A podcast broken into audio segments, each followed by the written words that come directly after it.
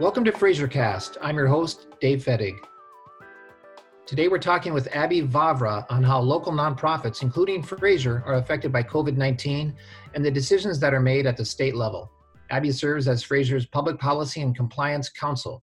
She joined Fraser in 2012 after working to advocate for individuals with special needs at Wisconsin's Protection and Advocacy Agency. Every day, she is thankful that she can work with colleagues to further Fraser's mission to make a meaningful and lasting difference in the lives of children and families with special needs. Welcome, Abby. Thank you. Uh, so, Abby, in a traditional setting, let's say pre COVID, what would be your role in advocating for the special needs community? For example, sure. during the legislative session? Yep. So I work as Fraser's Public Policy and Compliance Counsel. And so during a typical legislative session, my role is to represent Fraser in conversations in the community about how proposed legislation may impact the people that we serve and our organization as a whole. So I would spend a lot of time in meetings with other advocates and also in meetings with legislators or tracking and following um, what different House and Senate committees are um, are reviewing and considering for potential legislation. Is that on the state level, or do you work on the federal level also? Yep, that is primarily at the state level, and um, occasionally we are tracking and working with national organizations on federal legislation. So, in that case, do you work with other groups, other organizations together? We do. So, some of our key partners would be the Mental Health Legislative Network here in Minnesota, and that's a group of other providers who are working to build and strengthen um, Minnesota's mental health system. We also work with ARRM, which is a um, an organization or a professional association for home and community based service providers. So, advocating for individuals who are receiving uh, services that are licensed or um, fall under Minnesota Statute 245D.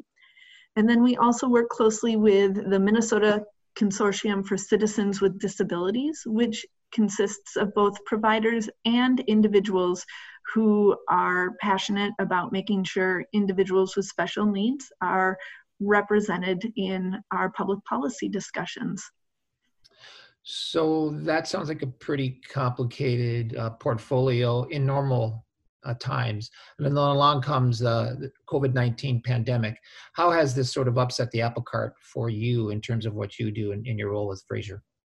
Right. So Minnesota's legislative session began in January of 2020. And going into the start of the session, uh, advocates and public policy experts had a full agenda of, um, of topics we wanted to, to push forward, including licensing for um, professionals like board certified behavior analysts, um, making sure that the um, that children in foster care are accessing um, phone calls to their parents, and any number of items that that affect uh, education for children with special needs.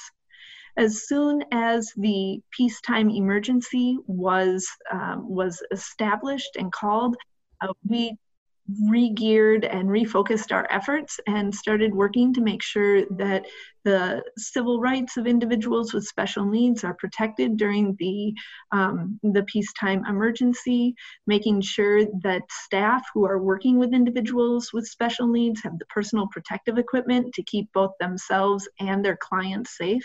then also making sure that providers like Fraser have the uh, the necessary tools to remain open for the duration of the pandemic and afterward. In, in, in term, let's talk a little bit more about the government's response to healthcare needs, because I think people don't often, when they think of healthcare, they think of medical doctors right away.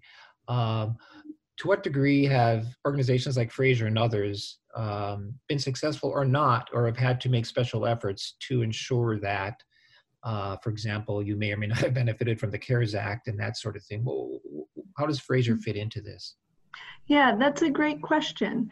So the both the federal and the state um, uh, elected leaders have tried hard to make sure that nonprofits are um, are receiving support during the pandemic. However, Fraser, because of its size and its uh, its continuum of service offerings, has not been included in any of the legislation that's been passed.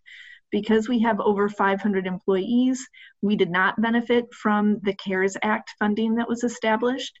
And because we provide mental health and um, home and community based services, we did not fit within the definition of a healthcare entity.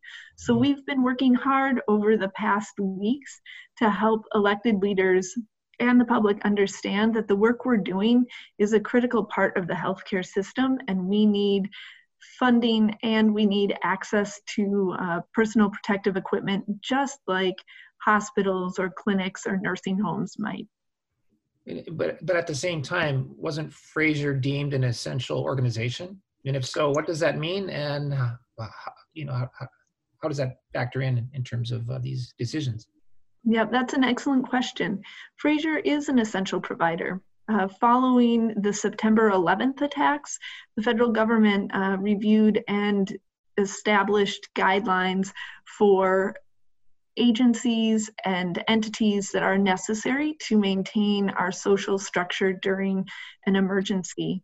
Because we provide housing, because we provide childcare, and because we provide mental health services, Fraser is key to uh, maintaining our social structure and our social networks even during an emergency.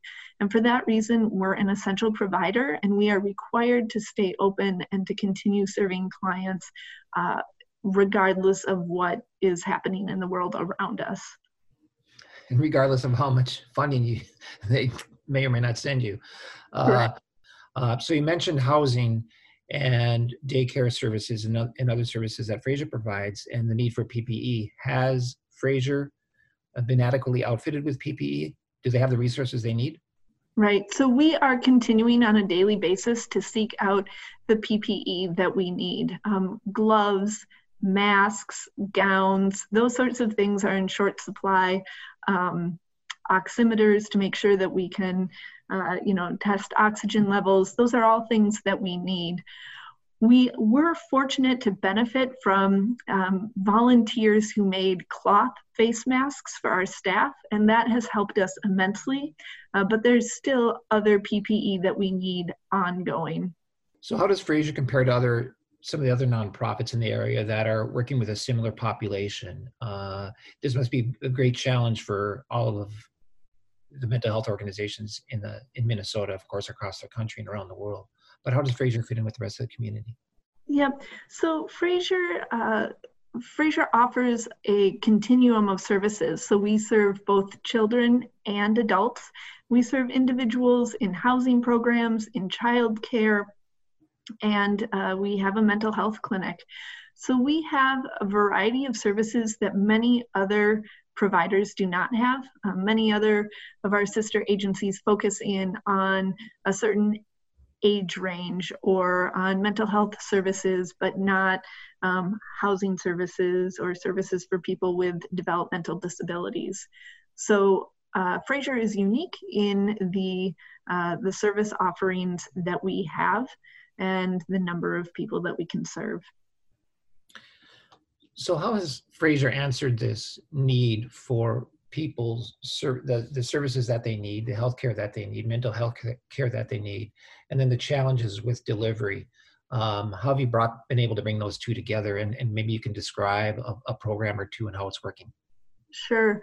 So I work with a number of very creative and dedicated individuals, and we have been working um, since the peacetime emergency was established to alter our service delivery model.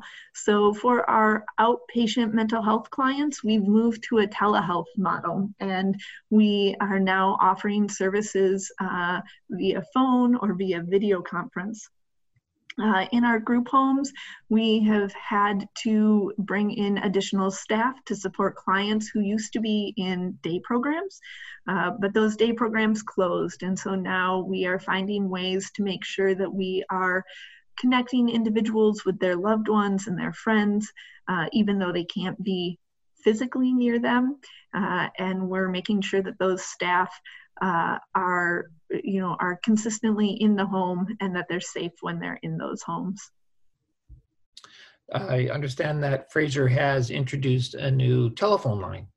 You want to tell us about that? Sure. Yep. The Hope Line is one of those uh, new services that we have used um, used this time to develop.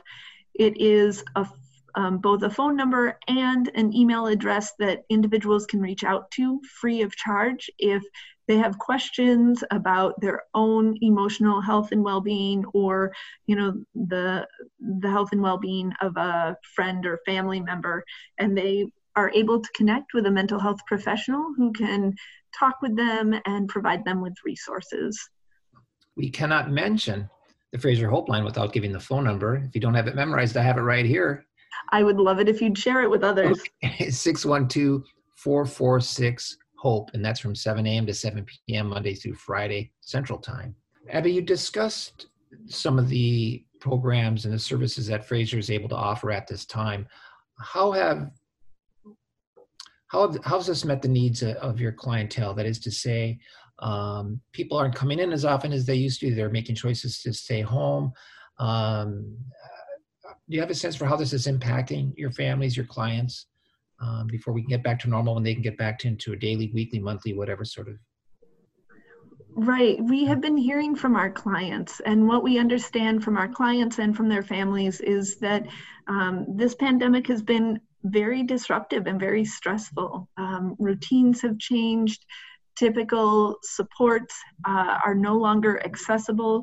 And so Fraser services are necessary more um, now than ever. And so we're working hard to make sure that uh, as this as this pandemic unfolds that we are modifying our services to connect people with the tools that they need as quickly as possible and really looking to help people um, adjust to what will probably be some new norms as we move into um, summer and into a prolonged response to this this virus.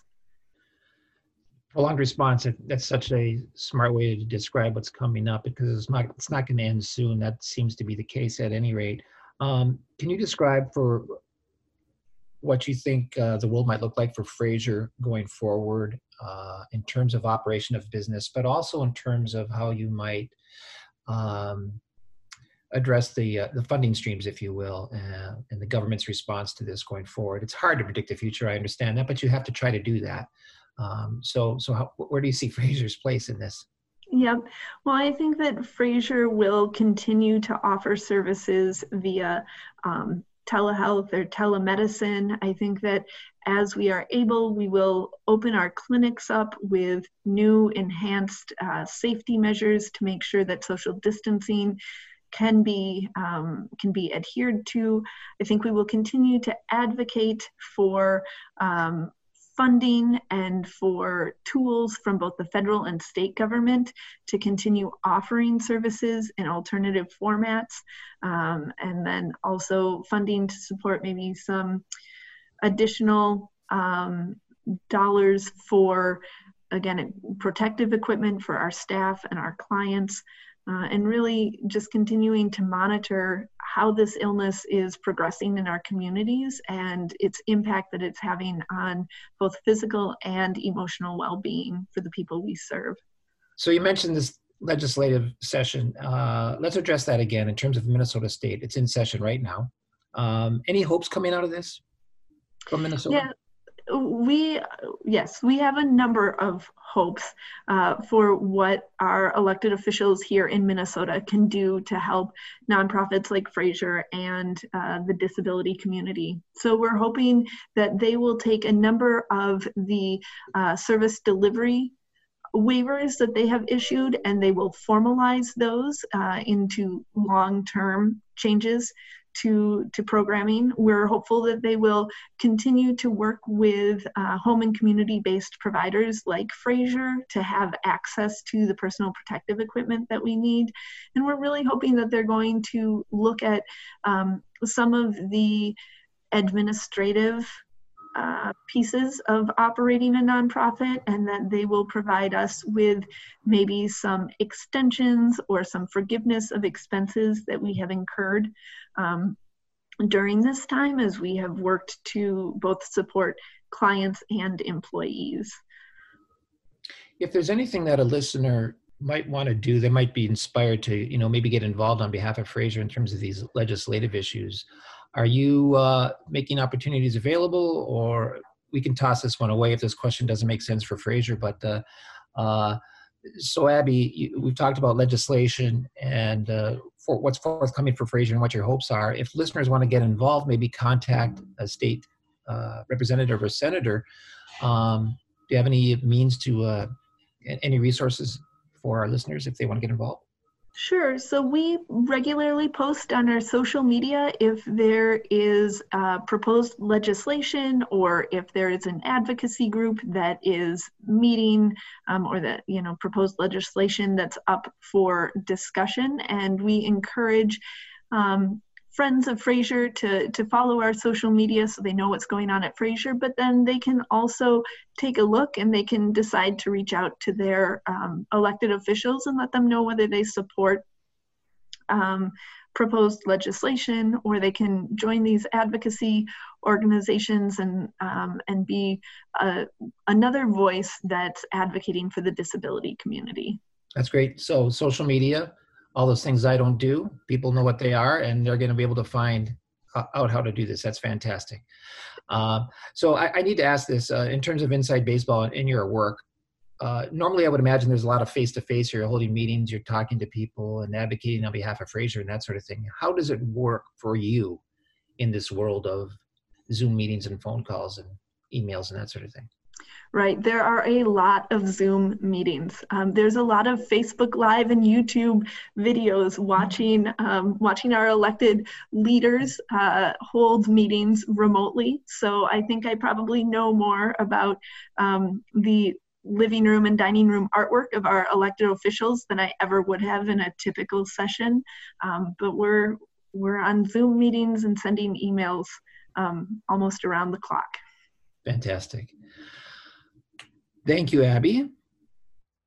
Thank you. It's been a pleasure to talk with you this afternoon. This has been very informative, and it is critical for listeners to hear the, about these financial gaps for nonprofits like Fraser. So thank you for taking the time with us today. For those of you listening, if you're interested in supporting the essential services Fraser provides to vulnerable individuals around the state of Minnesota, please visit www.fraser.org. That's F R A S E R.org to make a gift or register for an upcoming event. It's because of you that the ability for Fraser to serve those in need is still possible. Thanks again for listening. I'm your host, Dave Fettig. As always, take care of yourself, be well, and stay safe.